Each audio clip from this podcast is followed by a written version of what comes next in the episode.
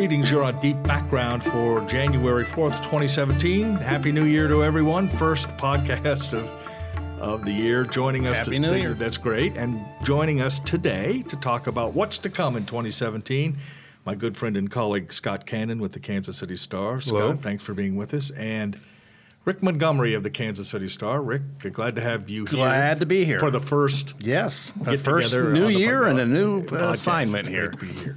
Let's talk a little bit about what 2017 is going to look like. Rick, you wrote a little bit about this. Let's hear what you think might be happening in the area this year. You know, the the obvious ones. Uh, there's actually a lot of sports things coming coming down the pike for Kansas City. Some fairly major. You know, we have the Chiefs in the playoffs. That's a good thing. Um, in a n- couple of weeks, we got the U.S. Figure Skating Championship coming to the area. That'll be in both at Sprint uh, Center and in Independence. Um, pretty big economic boon. We've got the um, Dave's stocking up on sequins, don't you reckon? Right, I look great in a unitard. And then in late March, we're, we're going to be part of that whole March Madness thing at, at Sprint with the Midwest Regionals coming to town. And then something I didn't realize in December, we're going to be host to the um, NCAA Women's Volleyball Final Four. I, I guess I didn't even know there was a Final Four for women's volleyball. But um, beyond uh, uh, something like a $10 million economic impact, um, that just sounds like a hell of a lot of fun uh, watching women's volleyball at Sprint. Um, and then, uh, in terms of economic development, um, just within the next month or so, uh, you're going to have 3,000 new jobs planted out there at the Cerner uh, campus, where Bannister Mall kind of rotted away uh, many years ago.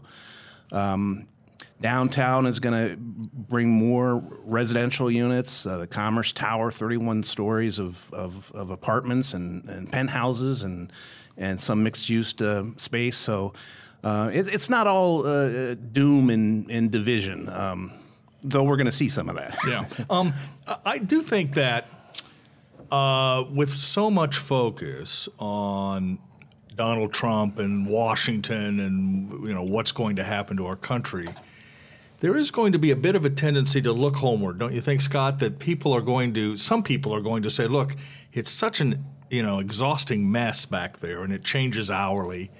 Let's think about Kansas City. Let's think about Kansas City jobs, local attractions, local challenges and issues, and let Washington sort of deal with itself. Do you think that's likely or not likely? Well, I- yeah, I guess stuff at home hits home more profoundly. You know, and, and we've got some new political regime here in in uh, Kansas and Missouri to some some extent. You've got the moderates moving into the Kansas legislature. You've got Eric Greitens and the Republicans full control in, in Jefferson City. So you'll see changes there, and it won't be too long before we'll be talking about who's going to replace Sly James. So all those sorts of things are starting to come in. And you know, what, I think it was Rick. You might have mentioned in your story that the uh, the city is dealing with petition drive on decriminalization of marijuana. Correct. And um, that's an interesting issue because to the, the the council might be inclined to go that way, but is fearful of what the legislature will do if they, you know, sort of override their powers to do that. And I'm struck by this idea, though, that that that in a time of sort of uncertainty on a national basis, there you- you're going to need to take your sort of entertainment, if you can, locally. I mean, the Chiefs or whatever.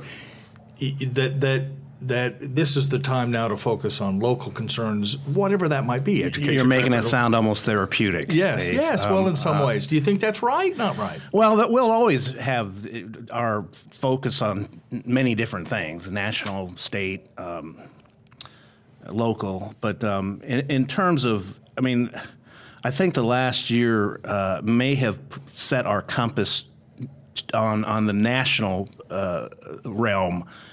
Maybe more than it really deserves to be, and um, I'm going to be doing a story here pretty soon about um, how uh, uh, how how uh, President Trump's energy policies might affect oil and gas in Kansas. And what I'm he- hearing and learning is that uh, you know that's really when it comes to drilling rights and whatnot, that's really kind of a state.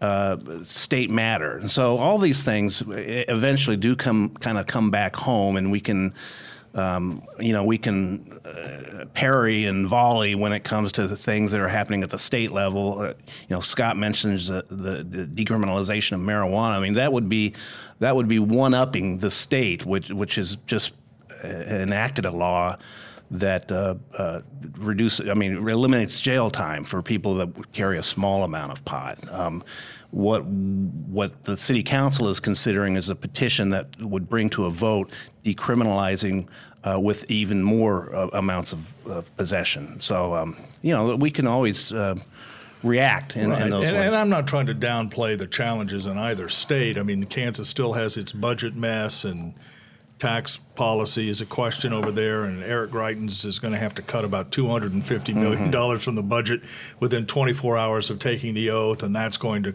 cause some, you know, wailing across the state. So, Dave, when you say though the attitude is different when you look at these local issues, so we're talking about a, a downtown hotel and how much the city ought to kick in for a project like that. People do divide on these issues, but they don't divide as reflexively in their old Republican Democratic sensibilities as they do. Right, and I th- my argument is the reason that paradigm may be changing a little bit in a fundamental way in 2017 is that is that Donald Trump is such a unique figure. a uniquely polarizing figure, but more than that, an exhausting figure. I mean, it just, if you're going to try and keep up with what's going on in the Trump administration on a daily basis, it, it, you, will just drop from exhaustion. It's, it just changes so much that people who are interested in public policy and, and worried about you know their children or their coworkers or whatever it is will tend to sort of withdraw a little bit from that encounter and focus more. You could also see the reverse too, though, that that what we saw in the campaign continues, and that because there's so many variables flying out of the White House Twitter account, that that does sort of block out conversation, and news coverage, of things that are happening at the state and local level. Right, right. And it also, just to argue against my own premise a little bit, it also ignores the possibility and perhaps the probability of unforeseen events.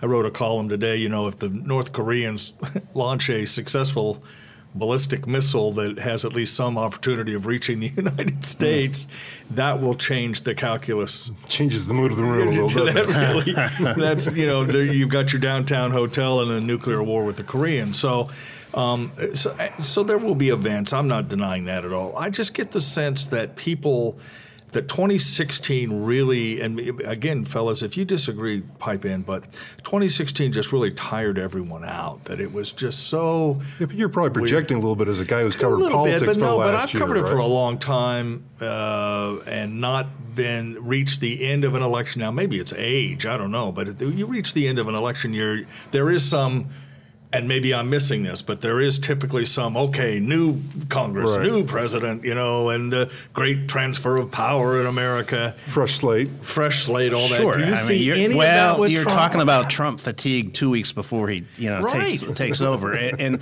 and getting back to the region here. I mean, one of the what's what's going to happen with Governor Brownback? I mean, that talk about a ball in play. I mean, that that we don't know. Uh, whether he's going to stay or not. Whether he's going to stay or not. Right. And, and and maybe, Dave, you can kind of fill me in on what I, I might not know about that. Well, but, well uh, obviously, and I, I, did write a little bit of this before uh, the Christmas holiday.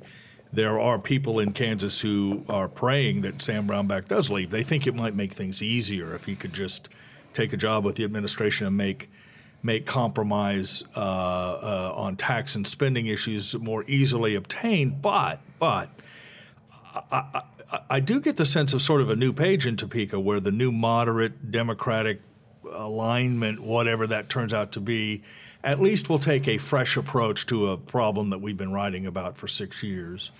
Uh, and so, you know, the big question for me is whether Brownback will be irrelevant, whether he stays in town mm-hmm, or decides mm-hmm, to leave. Mm-hmm. And, and, I do think there is some freshness in the Greitens approach. You do get the sense that after eight years of Jay Nixon, his his views will get a new, fresh hearing in Jefferson City. Again, without repeating myself, I, I just get the sense that that will be more compelling in the area, more newsy, more discussion worthy than maybe what Trump does. I think Kansas City is going to have to figure out what it wants to do with the streetcar, for example. you know, maybe 2017 is the year where you say, okay, is mass transit the thing to do? You mentioned the the downtown convention hotel. I think that.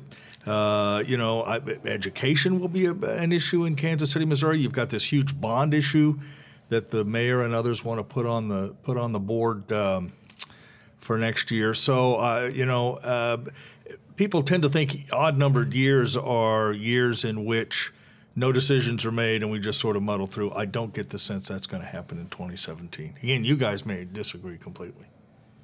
No, I, I think generally you're you're right. I think we'll just have to see how things play out. Yeah, It's- yeah.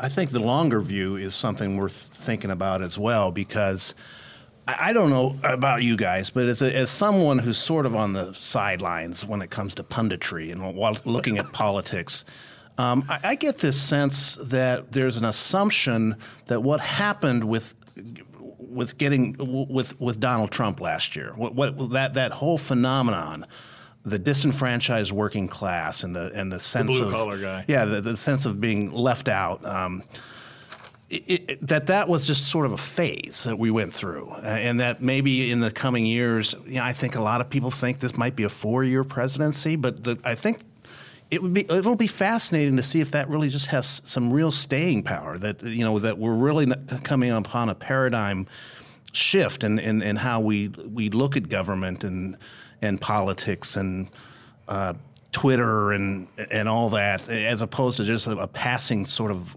odd phase that allowed uh, Donald Trump to become president. I think it's fair to particular say that if nothing else, we do get to take a bit of a deep breath because after the end of last year, I think there was some sort of sense that the world is spinning out Mm-hmm. of control. And I do, people are sort of, as I say, ratcheting back in, taking a deep breath and looking forward. And my view is they'll look locally and not necessarily Right, nationally right, going right. forward. Yeah. Now, Scott, you write a lot about digital stuff, and I think that, and computers and the internet and and the way we now live our lives. And I, I, talk to us a little bit about 2017 in terms of a public perception of privacy rights on the net and and um, you know the, I think the the hangover from if there is any from WikiLeaks and and the Clinton emails and the sense that uh, Americans may be reaching a critical mass in understanding that what they do on the internet is not their own. Is 2017 the year that that that discussion really gets underway in your view, or are we still some ways? Yeah, I that? think it's been underway. I think it will expand a little bit more to the layperson. We'll begin. I've not covered the issue intensely, but on and off for several years. And what you saw time and again, and it's it's most clear with with Google products, but with almost everything you do, excuse me, everything you do on the internet or on your phone is that you're trading your data for services, whether it's a, a Gmail account or anything else. sort of secretly making that trade. It's not. I mean, Well, they it's- tell it's- you about it, and then It's secret in the sense that you're not paying attention. Every time you click those, yeah, I'll go along with this rule, you're saying, yes, you, you can use my da- data.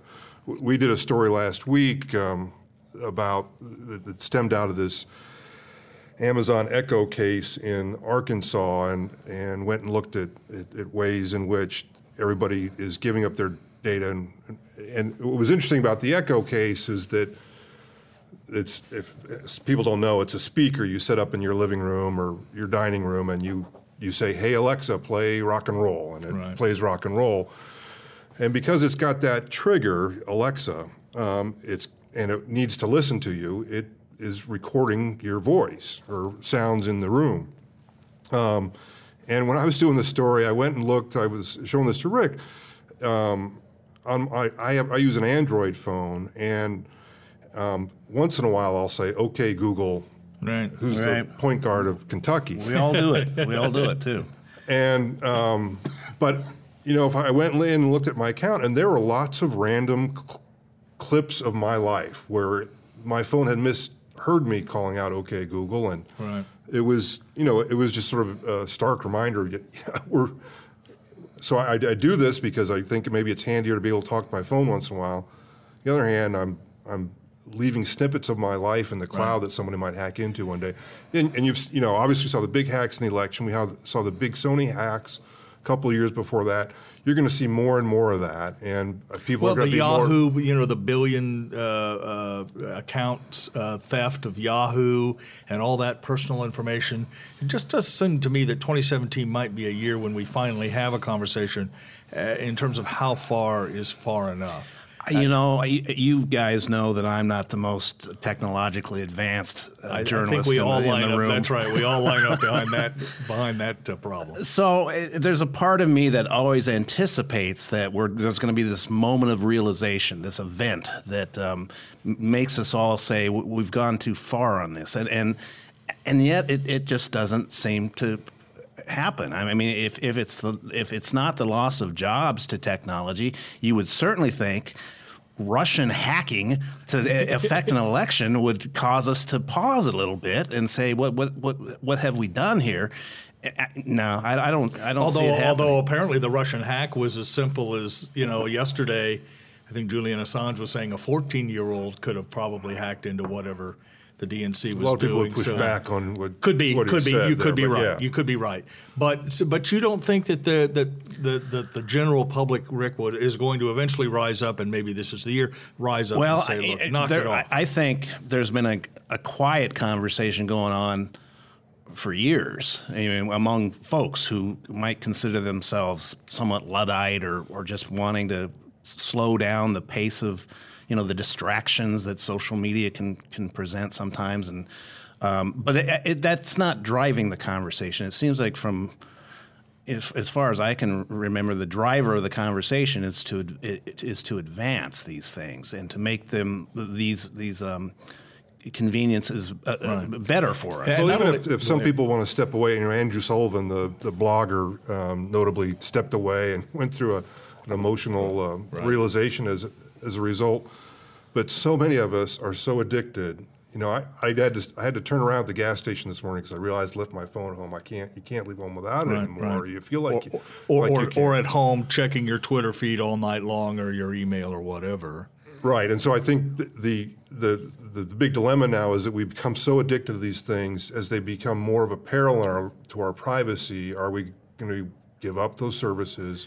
And The other part of that story is that technical the uh, uh, the other part is that the digital companies are increasingly sophisticated about that stuff, right? I mean, it, new algorithms uh, uh, they seem to be one step or three or four steps ahead of whatever the public believes its digital presence Well, plus, so many of the business models are based on Right. data, mining your data. So that's how it's going to work. but they're getting better and better at mining data, Right. and they're and doing it in ways that you're less and less aware of.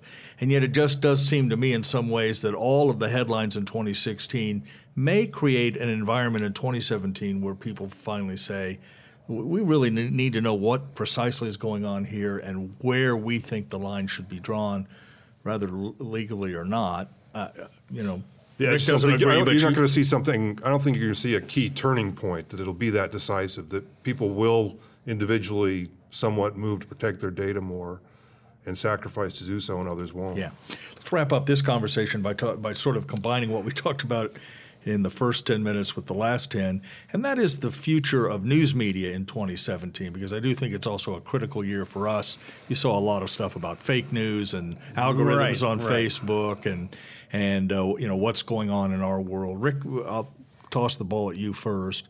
Is 2017 a year in which we get a handle on that, do you think, and, and, and what the well, public I- wants? I- well, that's those are different things. Um, as far as the the you know sort of the infrastructure of the news business, um, who knows? I mean that that's constantly Right, and that- changing. I think what might what might we might want to keep an eye on, or maybe be talking about, is um, it, it, this last presidential election kind of sealed the deal. People don't believe us. They don't trust us. They think we're we go way too far when it comes to sort of forecasting what's what's what's ahead. And I don't know if that makes us as as as uh, journalists and commentators step back a little bit. I, don't- I don't I don't know what we do with that. Yeah. But um, my, my own view is actually a- slightly different. My own view is the public still trusts us and understands what we do and appreciates what we do, but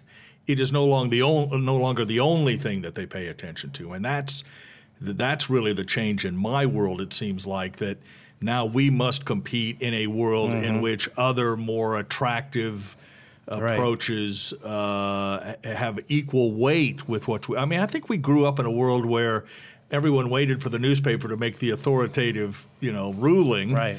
And now there are hundreds of umpires on the field, and you get to pick your umpire. And while they don't discount what we do, and you can see that, by the way, in the links, like somebody, some conservative guy the other day sent me a, a tweet. We were, I was debating the Affordable Care Act, and somebody sent me a tweet, uh, blah blah blah, lefties this, you know, libs, blah blah blah, and here's a story in the New York Times that proves it. So I still think that has value. Mm. It's just not, it's not unique value. Yeah, you, you know, you say they still the the audience still trusts. You're basically saying the audience still trusts mainstream media, and I mean, they don't say they do, and I would agree with you that they trust mainstream media more than they acknowledge or concede, but compared to where they were, where oh, people were five years close. ago, 10 years ago. So the question is will, will we continue to go out to our red and blue media, or will there be some pendulum swing back to the disinterested middle? I think that might occur. I, I do think that could be in the offing, a more centrist um, um, conversation. Um, but I mean, you tell me, Dave, what do you do if, if President Trump continues to announce, you know, things via Twitter? I mean, every which I think is a couple of days. Certain, I mean, what, certainly what, going to happen. How do you do that? I mean, so, so I tried to write a few columns that explored this topic over the last couple of weeks, and I think the answer is twofold. First, report what you know. I mean, that's sort of a bedrock for us. Find out information, report it as accurately and as fairly as you know how. That's that doesn't really change the, the big problem for us is going to be uh, triage. You know, what what do we need to pay attention to, and what is just chaff? And uh, Trump has been brilliant about throwing diversionary uh, uh, statements and tweets into the world as a way to distract even mainstream reporters sometimes from more important issues and things. Now, that's always a problem, but when the President of the United States is doing it so effectively, and by the way, just parenthetically, Barack Obama doesn't get a pass with this development either. I mean, he he has spent the last eight years, in essence, circumventing the mainstream media to the best of his ability and using alternative ways of reaching the public. It began before him. Yes. Just the, the the ability to do that is the ease of doing that is increased. Which is my point exactly. Is that there are so many more ways now for any political figure to communicate with the public, that we are not distrusted. We are just in a universe of many other figures, some, you know, that we don't trust, but the public does. And I do get the sense that 2017 might be a year when some of that shakes out in some ways, which is just another way of saying a bounce back to the center, because I do think the public will be, again, I, keep, I hate to keep harping on this theme but I do think that there will be so many moving parts with the Republicans and Donald Trump that, in essence, the public is going to say, oh, I don't have time for this. I don't have the energy you're, you're for it. You're saying one big exhale in yes, yes, and and that and that as part of that process, people will say, "I need a trusted source." And while there are farts, uh, farts, faults, we'll we'll have to leave that in the podcast. Uh, while there are faults with the mainstream media, at least it's better than the alternative of cacophony from which we can't draw any truth at all. Yeah, we'll see if that's wishful thinking or not. We, we, will at the end of 2017. Rick Montgomery with the Kansas City Star. Thanks for glad to be here. I'm a first timer here, well, and you did great. We'll come back to this in a little bit. And Scott Canon, my colleague at the Star, as always, thanks for joining us. Um, you've been listening to Deep Background, the Stars podcast. We invite your comments, criticisms, suggestions, and most of all, your subscriptions uh, through iTunes or through your Android device or however you get to us. We appreciate you doing that. We'll be back next week uh, with more star journalists and others to discuss the issues of the day. For now, you've been on